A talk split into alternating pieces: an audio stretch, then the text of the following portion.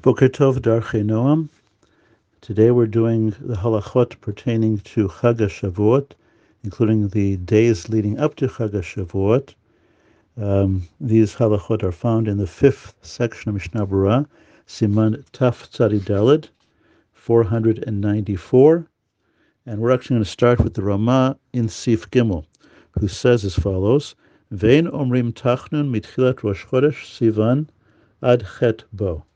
Dahainu achar isru chag. Is that we don't say tachnun starting for Chodesh Sivan and going through until restarting again on the 8th of Sivan, which is the day after Isru Chag. Um, let's take a look at Mishnah Berurah and then we'll comment on this.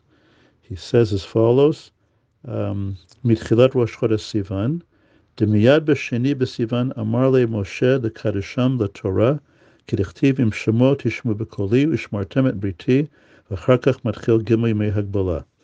So the Mishnah Berurah explains that why from Rosh Chodesh do we start? Well, Rosh Chodesh itself we never say Tachnun. And then from Gimel, starting on Gimel Sivan, Gimel Dalit Hey Sivan or called the Shloshet Yemei Hagbalah.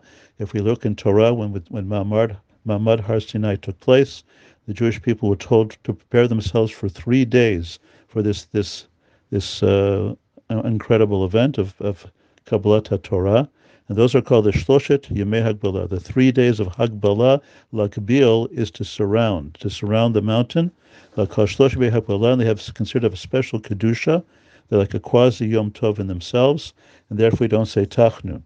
Now, what was the Mishnah Berurah talking about when he said, okay, B'sheni B'sivan, Moshe told them to, to give them the instructions how to receive Torah basically, it's really he's really uh, trying to um, foreshadow a question as to why. Okay, we understand Rosh Chodesh Sivan no Tachnun.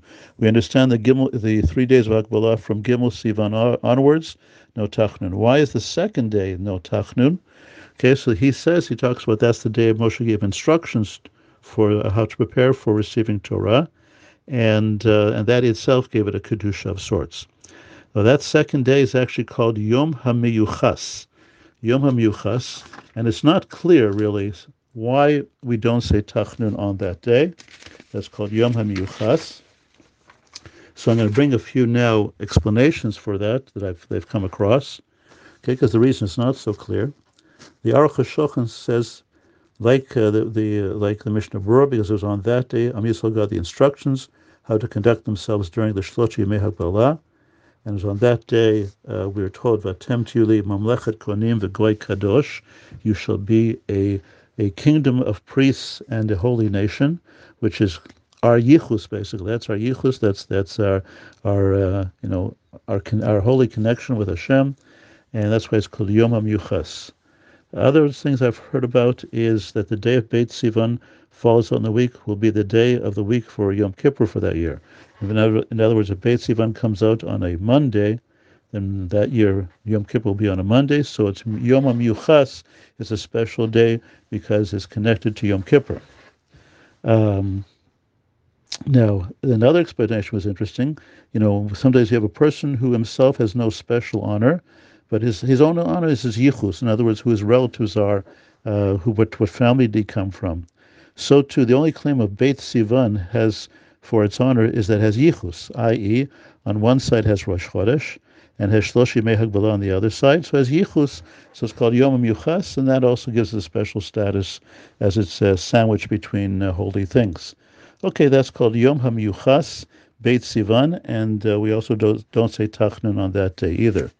Now, again, the Rama had said that this, this continues until Isru Chag, which is on Chet Sivan, and of course, in Chutzlarts, that would be Tet Sivan, because two days Yom Tov, then the Isru Chag the day after, and then Tet Sivan.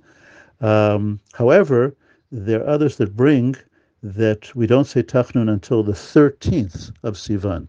And the reason for that is that we know that Shavuot, unlike the other two major regalim, uh, is only one day or two days in Chutzlarts as opposed to seven days or eight days. And uh, however, the halacha was that the korbanot that one was chayiv to bring, ole regel to Yerushalayim, had to bring korbanot for the chag. They actually had not only the chag to do it, but six days of tashlumim.